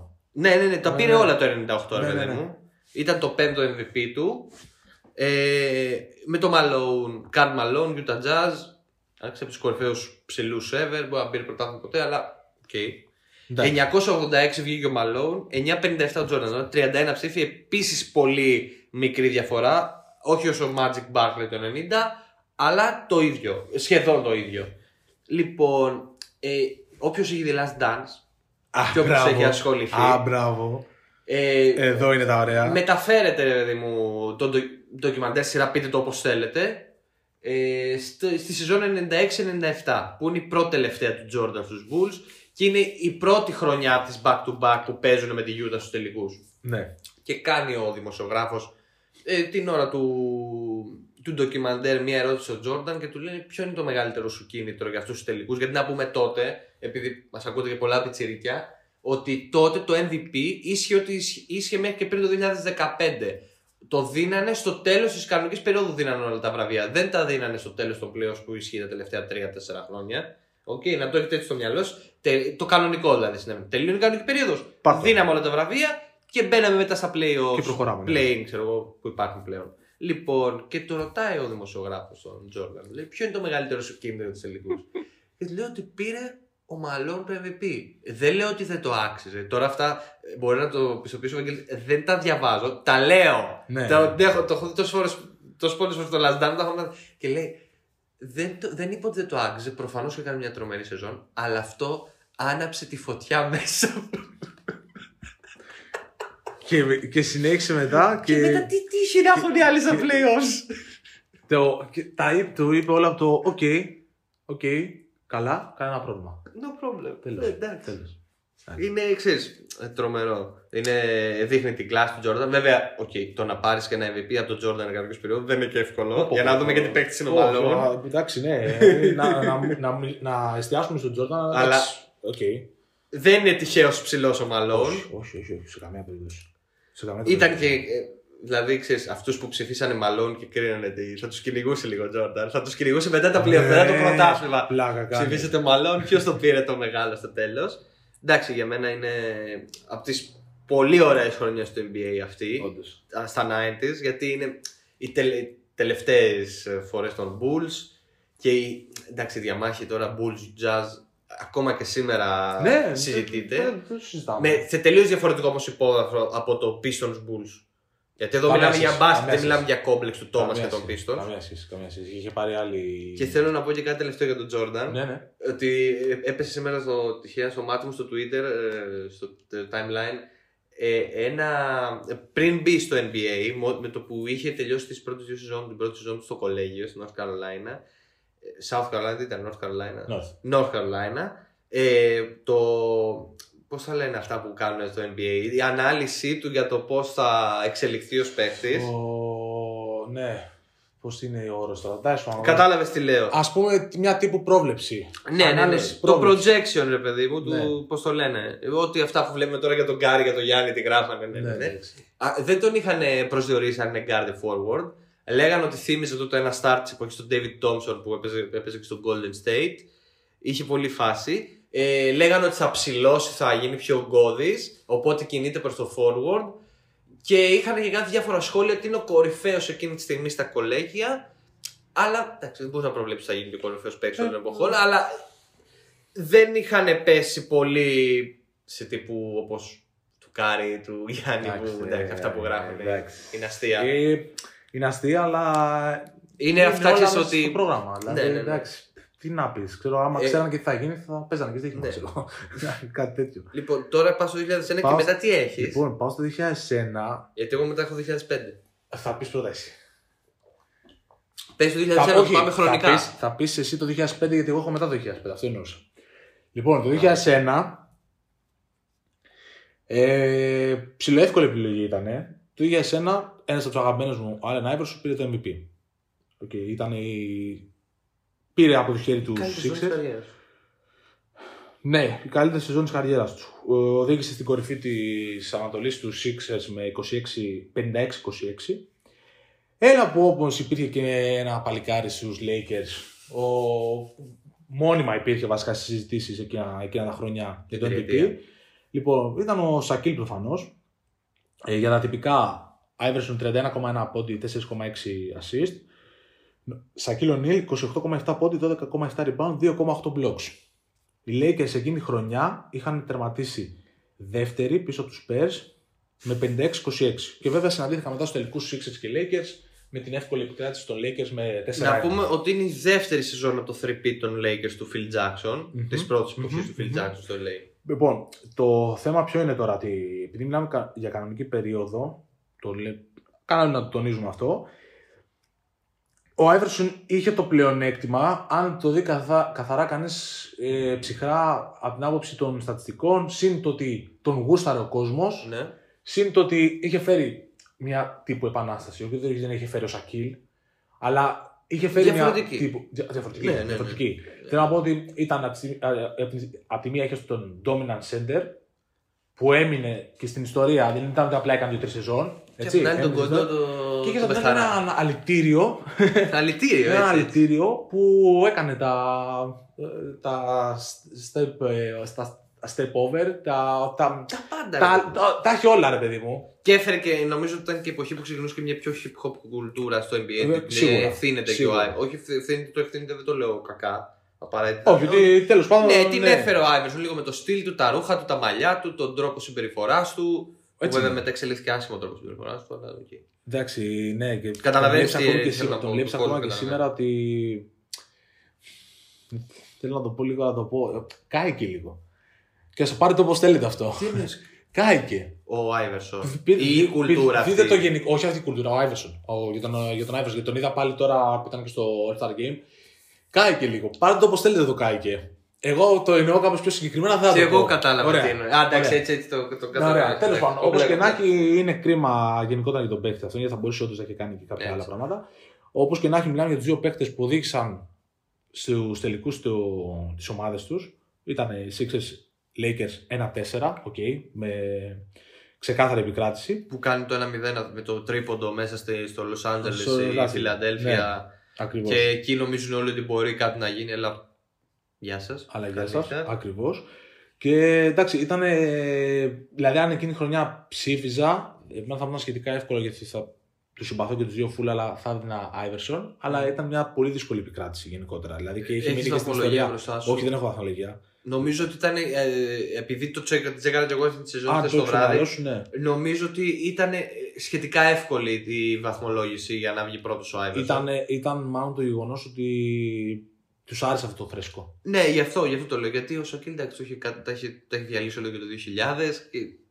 Ήταν, ήταν πολύ dominant και ο Σακίλ υπήρχε και από το ενενήντα τέσσερα ενενήντα πέντε στη Λίγα. Είχα από άλλα φοιτηρία, δηλαδή ναι, ναι, ναι, ήταν ναι. ένας ο στάρο δοκιμασμένος παίκτης και ήταν νέα. Γιατί δηλαδή... δεν ήταν μεγάλος η Λίγα ο Σακίλ το δύο χιλιάδες, δύο χιλιάδες ένα και δύο χιλιάδες δύο, αλλά ήταν ήδη από τους κορυφαίους ε, στο, ναι, στη Λίγα το πενταετία σίγουρα. Είχε καθιερωθεί, εντάξει, αλήθεια είναι αυτή. Ο Σακίλ επειδή έχει παίξει τελικούς με τους Magic στα μέσα της δεκαετίας του ενενήντα ως Ρούκι, που το έχω χάσει από τους Ρόκι του Χακίμ.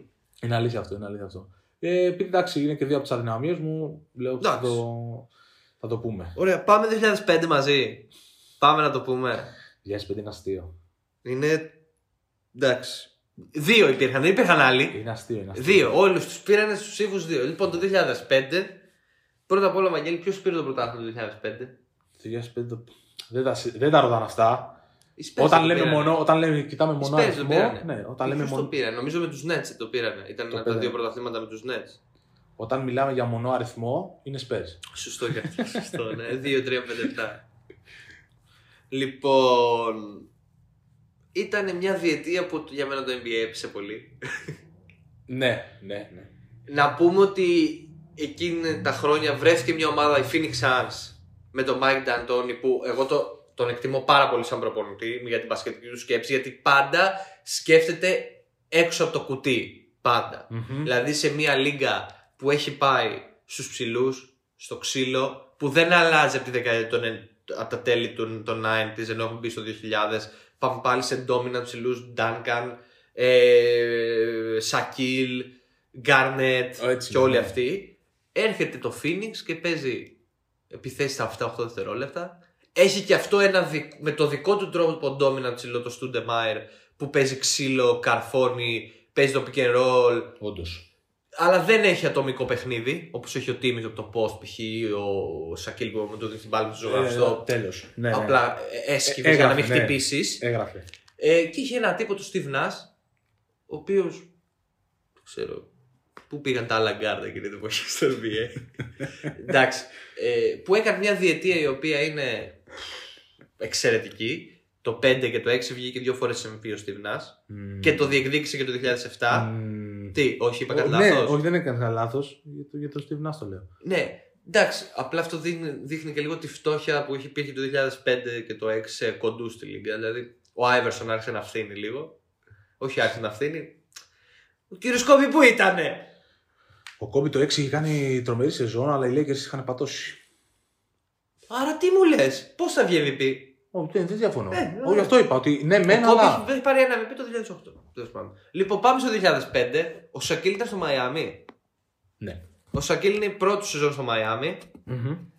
δύο χιλιάδες πέντε. Μία χρονιά πριν πάρουν το πρωτάθλημα του έξι. Και okay. ο Νας είναι η πρώτη βαρβά του σεζόν στο Phoenix. Το οποίο Phoenix είχε φέρει μια τρομερή επανάσταση στο N B A με τις γρήγορες επιθέσεις, το γρήγορο passing game, το τρέξιμο το παραμικρό. Δηλαδή, αυτό δεν λειτουργήσε πλέον. Το, το καταλάβανε και από την καλή ανάποδη ναι, για τους Spurs και από όλους. Τέλος πάντων, τους έκανε πλάκα ο Pop.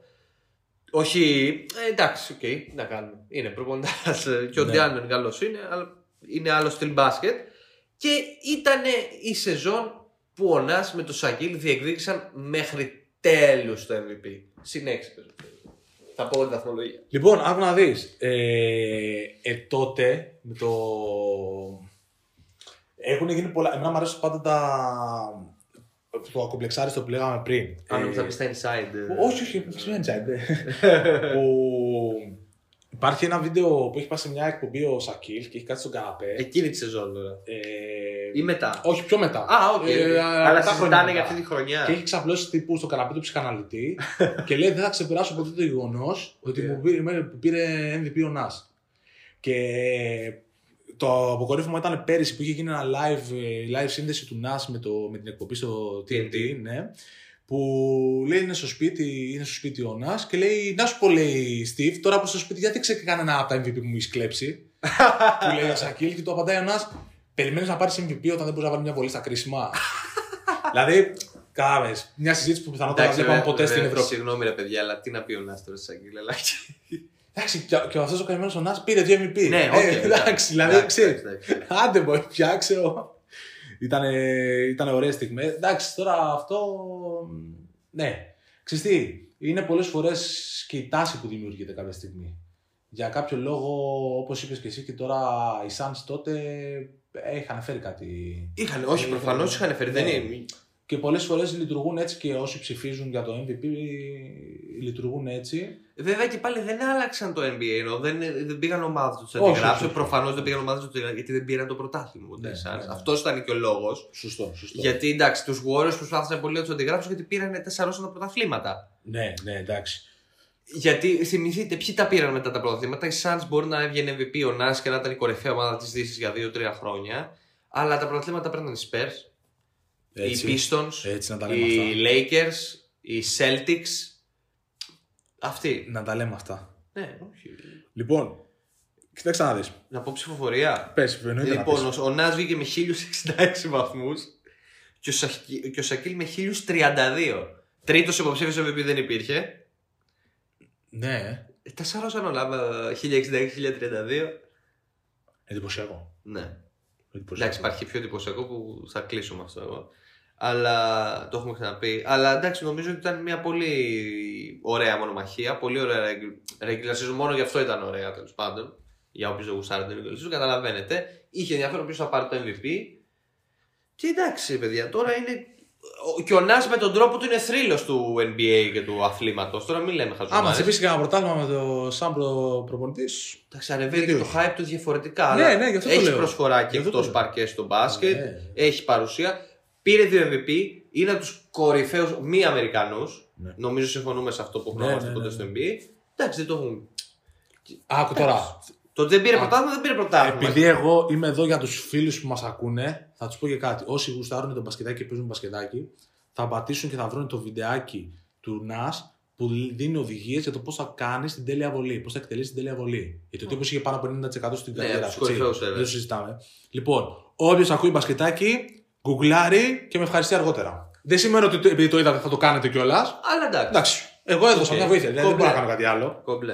Πάω λοιπόν. Πες και την τελευταία τους, εγώ δεν έχω άλλη. Πάω στη, λοιπόν στη σεζόν που κανονικά δεν έπρεπε να την πούμε. Που, να, του, δεν αλλά δεν ταιριάζει νιώ, με το θέμα. Ται, μ, ταιριάζει νομίζω σε κάποιο βαθμό είναι. Το έντεκα. Λεμπρόν. Ρόζ. Α, Ντέρικ Ρόζ, μάλιστα. Ναι. Μου φάνηκε πολύ τριγαδόρικο και λέω μόνο και μόνο γι' αυτό θα το πω. Λοιπόν, το δύο χιλιάδες έντεκα ένας πιτσιρικάς που είχε σκάτει τα δύο χρόνια στη, στη Λίγκα. Δύο χρόνια. χρόνια ναι. Ναι. Λοιπόν, βγήκε.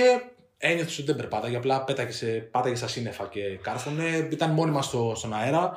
Λοιπόν, δεν, μην τα ξαναλέμε για τον Derrick Rose. Ποιος και... δεν ερωτεύσει τον, τον Derrick Rose του δύο χιλιάδες έντεκα. Δύσκολο. Να βρεις ε, κάποιον ε, που να σου πει ότι έλα μωρέ, εντάξει. Δεν υπάρχει περίπτωση. Λοιπόν, ε, ο τύπος εκείνη τη χρονιά πήρε το εμ βι πι. Ο Derrick Rose με τους Bulls. Είχε κάνει μια τρομερή σεζόν, είχε οδηγήσει τους. Ήταν δεύτερη. Ε, η Bulls τότε ήταν. Ε... Τι ήταν. What? Λάθος σεζόν κοιτάω. Ναι, γιατί κοίταξα κάτι. Τρε... Παιδιά, να πούμε ότι τόση ώρα μιλάμε, ο Βαγγέλης μέχρι να το βρει αυτό. Βλέπουμε Avatar. Avatar. Λατρεία. Ah, λατρεία το δύο χιλιάδες είκοσι. Ωραία, ερώτηση. Λατρεία. Αφού λοιπόν. Λατρεία, λατρεία για εκείνη την εποχή που ήμουν δεκατέσσερα. Για δηλαδή. Ποιο λόγο έγινε blockbuster επιτυχία αυτή την ταινία, μπορείς να μου εξηγήσεις? Γιατί εντάξει, όποιος. Το έχεις σε σινεμά τότε. Ήταν η πρώτη ταινία που είδα σινεμά. Ήμουνα το παιδί από το χωριό που ήρθε. Για δι... γιατί το λες έτσι. Όχι, ήταν το δύο χιλιάδες εννιά που ήρθα πρώτη φορά στην Αθήνα. Οκ, κομπλέ. τρία ντι κιόλας. Ναι, και εγώ στο, στη γνωστή αλυσίδα για να μην κάνουμε διαφήμιση. Γιατί δεν μας δίνει διαφήμιση. Χωριό, κράτα το χωριό που είπα. Ναι, ναι, ναι. Όχι, ε, το είδαμε. Εγώ είχα πάθει πλάκα τότε με το, με το τρία ντι. Με τα... Για το δύο χιλιάδες εννιά. Ήταν κάτι διαφορετικό. Ξέρεις, γιατί υπήρχε και η, η ιδέα πίσω από αυτό ότι θα βγει το εννιά, το δεκατέσσερα και το δεκαεννιά. Δηλαδή περιμένω σε δέκα χρόνια να βγει όλη η τριλογία γιατί θα έκανε το κάτι πράγματα μυθικά. Τώρα πάμε για το δύο χιλιάδες είκοσι πέντε είκοσι τέσσερα και δεν νομίζω αλλά... ότι θα βγουν και ποτέ. Ε, Ο Κάμερον ναι. Ή θα κάνει κάτι που δεν θα έχει ξαναβγεί ποτέ και θα μην πω τι γιατί είμαστε και στον αέρα ναι, ναι, και δεν ναι, μπορώ ναι. να το πω. Ή δεν θα το κάνει ποτέ και μας δουλεύει επί δεκατρία χρόνια. δεκατρία τώρα, χρόνια πέρα. Να σου πω. Θα, θα ήθελα να πω κάτι μακάβριο, πιστεύω να καταλάβατε. Φίλε, περνάνε τα χρόνια. Είναι και. Δηλαδή, είναι και νεοπαιδευτικό. Είναι ηθοποιοί. Είναι, δηλαδή, εντάξει, ξέρω, τέλος πάντων. εξήντα δύο είκοσι είχαν οι Bulls εκείνη τη χρονιά. Βγήκανε πρώτοι. Πρώτοι με, τέσσερις, πρώτη με τέσσερις νίκες διαφορά. Από, από τους Heat. Ε, από τους Heat. Εγώ την έβαλα τώρα αυτή τη, τη σεζόν. Είχε ανταγωνιστεί, ρε παιδί μου. Ποιος ήταν εκείνη λοιπόν, τη σεζόν. Λοιπόν, είχε. Ε... Ο Λεμπρόν ήταν. Ο Κόμπι, ποιος ήταν. Ε, ε, όχι, γι' αυτό το βάλα. Ήταν και ο Λεμπρόν.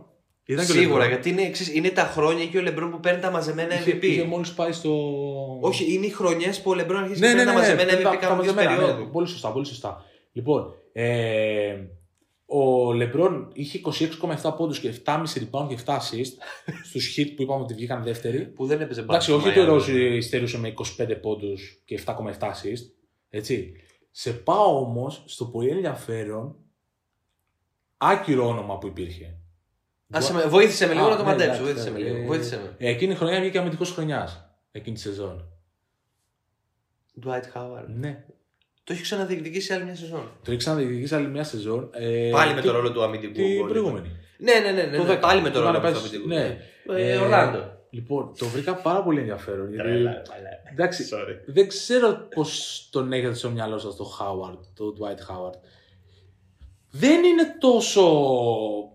Είναι υποτιμημένος. Ναι, γιατί κατέστησε στην καριέρα του ρε φίλε, γι' αυτό. Ο τύπος σταμάτησε να παίζει μπάσκετ κάποια στιγμή. Δεν τον ενδιαφέρε. Ε, εντάξει. Γι' αυτό που ήταν στα τέλη του δύο χιλιάδες και στις αρχές του δύο χιλιάδες δέκα ο Χάουαρντ. Και όταν, νομίζω ότι η καταστροφή για ένα ακόμα παίκτη ξεκίνησε μόλις πήγε στους Lakers. Την πρώτη θητεία. Τελείως τυχαία. Με κάποιον εκεί κύριο που λέγεται Κόμπι Μπράιαντ συνεργάστηκε, τον έθαψε ο Κόμπι και έπρεπε να περάσουν οκτώ χρόνια για να ξαναγυρίσει στους Lakers ο Ντουάιτ Χάουαρντ. Ως μέλος του rotation με τον Λεμπρόν να πάρει και ένα πρωτάθλημα να χάρει. Τέλος πάντων, εντάξει, ε, τώρα, έλα. Από, απλά νεκροταφείο είναι, παιχτών το Los Angeles. Επειδή με έγινε μεγάλη συζήτηση τότε με το, με την top, το, το top εβδομήντα πέντε που βγάλε το εν μπι έι. Πάρα πολλά ονόματα που υπήρχαν στις λίστες αυτών που ενδεχομένως θα μπορούσαν να είχαν μια θέση είναι Dwight Howard. Εντάξει. Δε, δεν είναι, σε δεν, σχέση με τους Lillard Carmelo προφανώς. Δεν είναι δικά μου.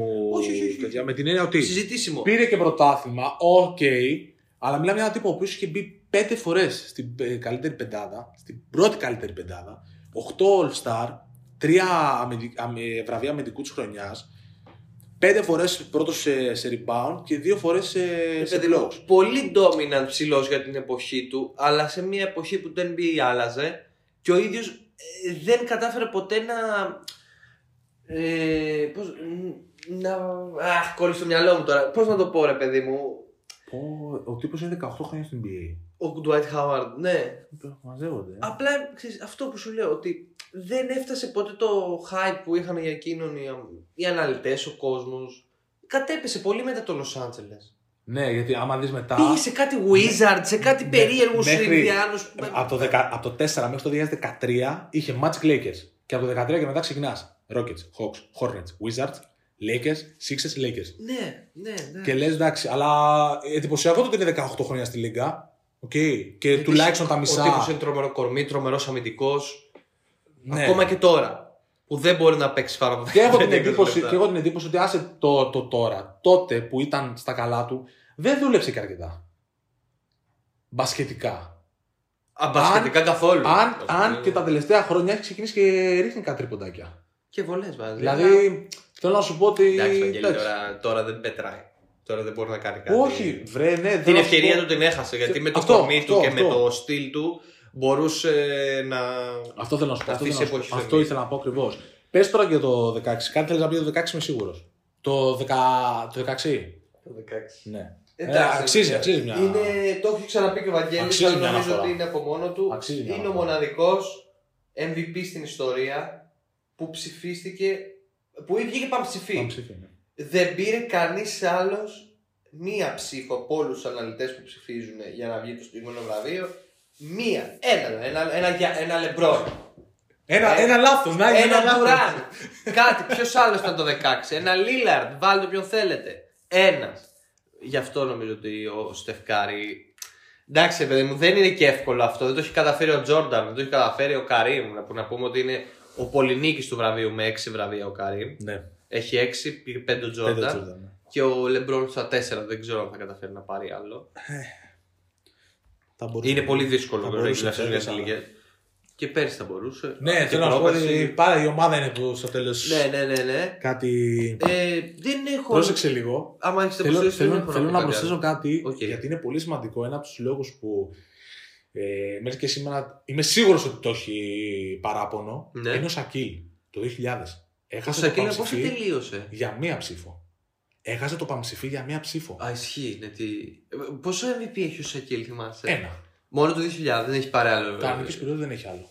Okay. Νομίζω ότι είχε και άλλο. Ξέρεις, είναι πολύ ενδιαφέρον γι' αυτό γιατί τον συζητήσαμε πολύ σήμερα. Ναι, ναι, ναι. Αλλά ήταν για δεύτερο-τρίτη θέση. Δηλαδή, ενώ θα μπορούσε πολύ εύκολα να πάρει κι άλλο. Ε, και για μία ψήφο, που το λέει ακόμη σήμερα, ένας Χίκμαν, νομίζω λέγεται. Ένας, δεν ξέρω τι είναι, δημοσιογράφος, αναλυτής, δεν ξέρω τι είναι άνθρωπος. Και όταν δεν το ψήφισε και μέχρι, και μέχρι και πριν λίγο καιρό που το είχα την τελευταία φορά, πάντα το έλεγε. Ο τύπου αυτός ο άτιμος. Γιατί μου την έφερε. Τη μία ψήφο, γιατί την έφαγε. Ξέρεις και λες τώρα, ναι, οκ, okay, απ' τη μία μπορεί να το, όντως, να το ψήφισε, απ' την άλλη μπορεί ήθελε να, να στο χαλάσει, ξέρω εγώ. Τι να πω, δεν, δεν ξέρεις τι κομπλεξικοί υπάρχουν, ε. Καλά, ναι. Γι' αυτό δεν τα κομπλεξικοί μην το πάρεις στραβά ο κύριος να ακούει το podcast. Καλά, ναι, εντάξει. Εντάξει, δεν με νοιάζει κιόλας. Έχεις να πεις κάτι άλλο για τους εμ βι πι? Όχι, τίποτα πολύ. Εγώ επιμένω ότι, παιδιά, μπαίνουμε στην τελική ευθεία της regular season. Προετοιμαστείτε λίγο. Ναι, ναι, ναι. Γιατί εγώ πιστεύω ότι θα είναι από τις πιο συναρπαστικές σεζόν. Πιο συναρπαστικές από πέρσι, Άχι. Που γίνανε πολλά πράγματα στα playoffs και στην post season γενικά. Έχουμε, οι ομάδες κατά μέσο όρο έχουν από είκοσι μέχρι είκοσι τρία είκοσι τέσσερα παιχνίδια. Για, για, ε, για να τελειώσει η κανονική ναι, περίοδος, ναι. ναι. Ακόμα είναι όλα ανοιχτά από την πρώτη θέση μέχρι τη δέκατη και στις δύο περιφέρειες. Ναι. Ίσως το μόνο που ξεδιαλύνει παρά τον του Chris Paul είναι ότι η Suns θα είναι πρώτη στη Δύση. Ναι, δεν βλέπω εγώ πως θα. Εκτός αν αρχίσουν και πέφτουν και κρατήσουν δυνάμεις φέτος για τα playoffs. Θα το δούμε, αλλά δεν νομίζω. Ναι. Εντάξει, ε, τι άλλο θέλω να πω. Τίποτα, περιμένουμε ωραία πράγματα γενικότερα έτσι κι αλλιώ. Ναι, εγώ επιμένω ότι τα... αυτό εκεί που θα παιχτεί στο τέλος είναι Jokic Embiid. Δεν το εμ βι πι, ε. Ναι, και ο Γιάννης πιο πίσω με τον Τερόζαν. Περιμένω λίγο και το επόμενο. Ε, πώς το λένε. Ε, την επόμενη ενημέρωση του εμ βι πι Ladder από το εν μπι έι. Ναι. Τον περιμένω για να δω πώς θα εξελιχθεί. Πλέον θα είναι. Ο Ντερόζαν πιστεύω ότι θα μετριέται διαφορετικά. Είναι μια νίκη, δύο νίκες πίσω από τους Heat και κάθε βράδυ βάζει τριάντα πέντε σαράντα. Και πόσο, πόσο πιο πάνω τον βάλεις. Αδικία, αδικία. Ε, αδικία του, του, συστήμα, του, του συστήματος. Ε, ε... Δεν είναι θέμα συστήματος. Είναι ότι υπάρχουν τρεις καλύτεροι παίκτες. Αυτό, αυτό όχι. Θέλω να σου πω ότι δεν είναι ότι μπορεί να γίνουν και δύο εμ βι πι. Όχι, δεν γίνεται. Αυτό εννοώ ότι δεν είναι ότι έχει δώσει άλλες χρονιές για να πούμε ότι μπορεί να το πάμε και δύο. Ξέρεις, ε, θα σου πω ποιο είναι το θέμα όμως. Ότι φέτος ο Embiid και ο Ντερόζαν. Έκανα παιδιά ένα σχετικό θέμα στο Euro που θα το πω. Όποιος το έχει διαβάσει, ε, ότι και φέτος. Μπορείτε να το διαβάσετε στο site. Ότι και φέτος η υπόθεση του εμ βι πι είναι μία αμερικανική. Γιατί πάλι. Οκ, okay, είναι ο Ντερόζαν μόνο. Γιατί τον Γκάρε εγώ δεν, δεν πιστεύω ότι θα βγει. Ναι, δύσκολο. Ε, ξεχώρισε το All-Star Game, έκανε το ρεκόρ του τρίποντο. Νομίζω ότι. Ό,τι okay, κάνει το playoff. Ναι. Ε, αυτό. Ότι ο Ντερόζαν δεν είναι ο μόνος Αμερικανός που το παλεύει. Είναι τρεις μη Αμερικανοί. Καμερούν, Σερβία, Ελλάδα. Είναι άδικο για τον Ντερόζαν και για τον Embiid που, που εγώ τον θεωρώ φαβορί. Ότι κάνουν την καλύτερη χρονιά της καριέρας τους. Την καλύτερη. Δεν είναι. Ο Embiid είναι έβδομη σεζόν, έκτη στο εν μπι έι. Ο Ντερόζαν είναι δέκατη πέμπτη. Και έπρεπε να περάσουν δεκαπέντε χρόνια για να γράψει τέτοιους αριθμούς. Είναι ρεκόρ σε όλες τις κατηγορίες. Career high σε όλες τις κατηγορίες. Και είναι τέταρτος στο εμ βι πι Land. Γιατί υπάρχει ένας τύπος που μπορεί να ακουστεί λίγο η ιεροσυλία αυτό που θα πω, αλλά center που να είναι τόσο dominant όσο Embiid μέσα. Για ξέρετε, έχει και παιχνίδια έξω από τη ρακέτα. Έχει, έχει. Αλλά μέσα στη ρακέτα όσο Embiid, εγώ έχω να δω την εποχή του Shaquille. Ναι. Και γι' αυτό προοριζόταν, γι' αυτό προορίζεται ότι είναι ο δεύτερος Shaquille. Η Ιεροσυλία δεν είναι, γιατί δεν είναι η Ιεροσυλία. Δηλαδή το ένας έχει πάρει και τέσσερα πρωταθλήματα και έχει. Με, τα, μα, έχει ναι, τα... είπες, δεν είπες ότι είναι καλύτερος από Shaquille. Όχι, είπα ότι είναι στα χνάρια αυτά ναι, το στυλ ότι, ντόμινα. Ότι, ότι, θα, ότι έχουμε άνθρωπο την εποχή ναι. του Shaquille. Δεν είναι. Υπάρχει ένας τύπος που κάνει triple double είκοσι πέντε, τριάντα, δεκαπέντε, δώδεκα κάθε βράδυ και είναι μια ομάδα μόνος του. Και υπάρχει ένας τύπος. Που είναι πρωταθλητής, τα έχει πάρει όλα, πάρει όλα. Και πλέον παίζει χαλαρά, Δε... χαλαρά εισαγωγικά για τον Γιάννη. Παίζει χωρίς καμία πίεση, κανένα άγχος για τίποτα γιατί τα έχει καταφέρει όλα τα είκοσι. Και έχει είκοσι εννέα είκοσι εννέα και πάει για πρώτο σκόρερ φέτος. κάνει κάνει, κάνει career high στη δημιουργία, στα assist φέτος. Αυτό του λείπει μόνο. Ναι. Δεν του λείπει κάτι άλλο. Του λείπει αυτό. Μια χαρά, μια χαρά παράσημο γι' αυτό. Μα προφανώς. Προ... Όταν το έχουν πάρει όλοι οι υποψήφοι Go. Πρώτο σκόρ σε μια σεζόν. Μια χαρά. Τελείω. Αυτά, δεν έχω να πω κάτι άλλο. Όχι, και να βλέπετε Ποκουσεύσκι που πλέον αρχίζει και παίζει στην Οκλαχώμα και έχει ενδιαφέρον για τους, και για τους φαν του Ολυμπιακού και για τους φαν του Ευρωπαϊκού Μπάσκετ. Παίζει, παιδιά, παίζει και παίζει για πολύ καλά. Ναι, όντως είναι αλήθεια αυτό. Τίποτα. Φύγαμε. Γεια σας. Να δείτε Κυριακή βράδυ τελευταία τέλος σεζόν Euphoria. Α, έχει. Α, ναι, τελειώνει σεζόν. Ναι, λοιπόν. Γεια σας. Από τον Στέφανο Τάντζη, Βαγγέλη Παπαδημητρίου. Γεια σας.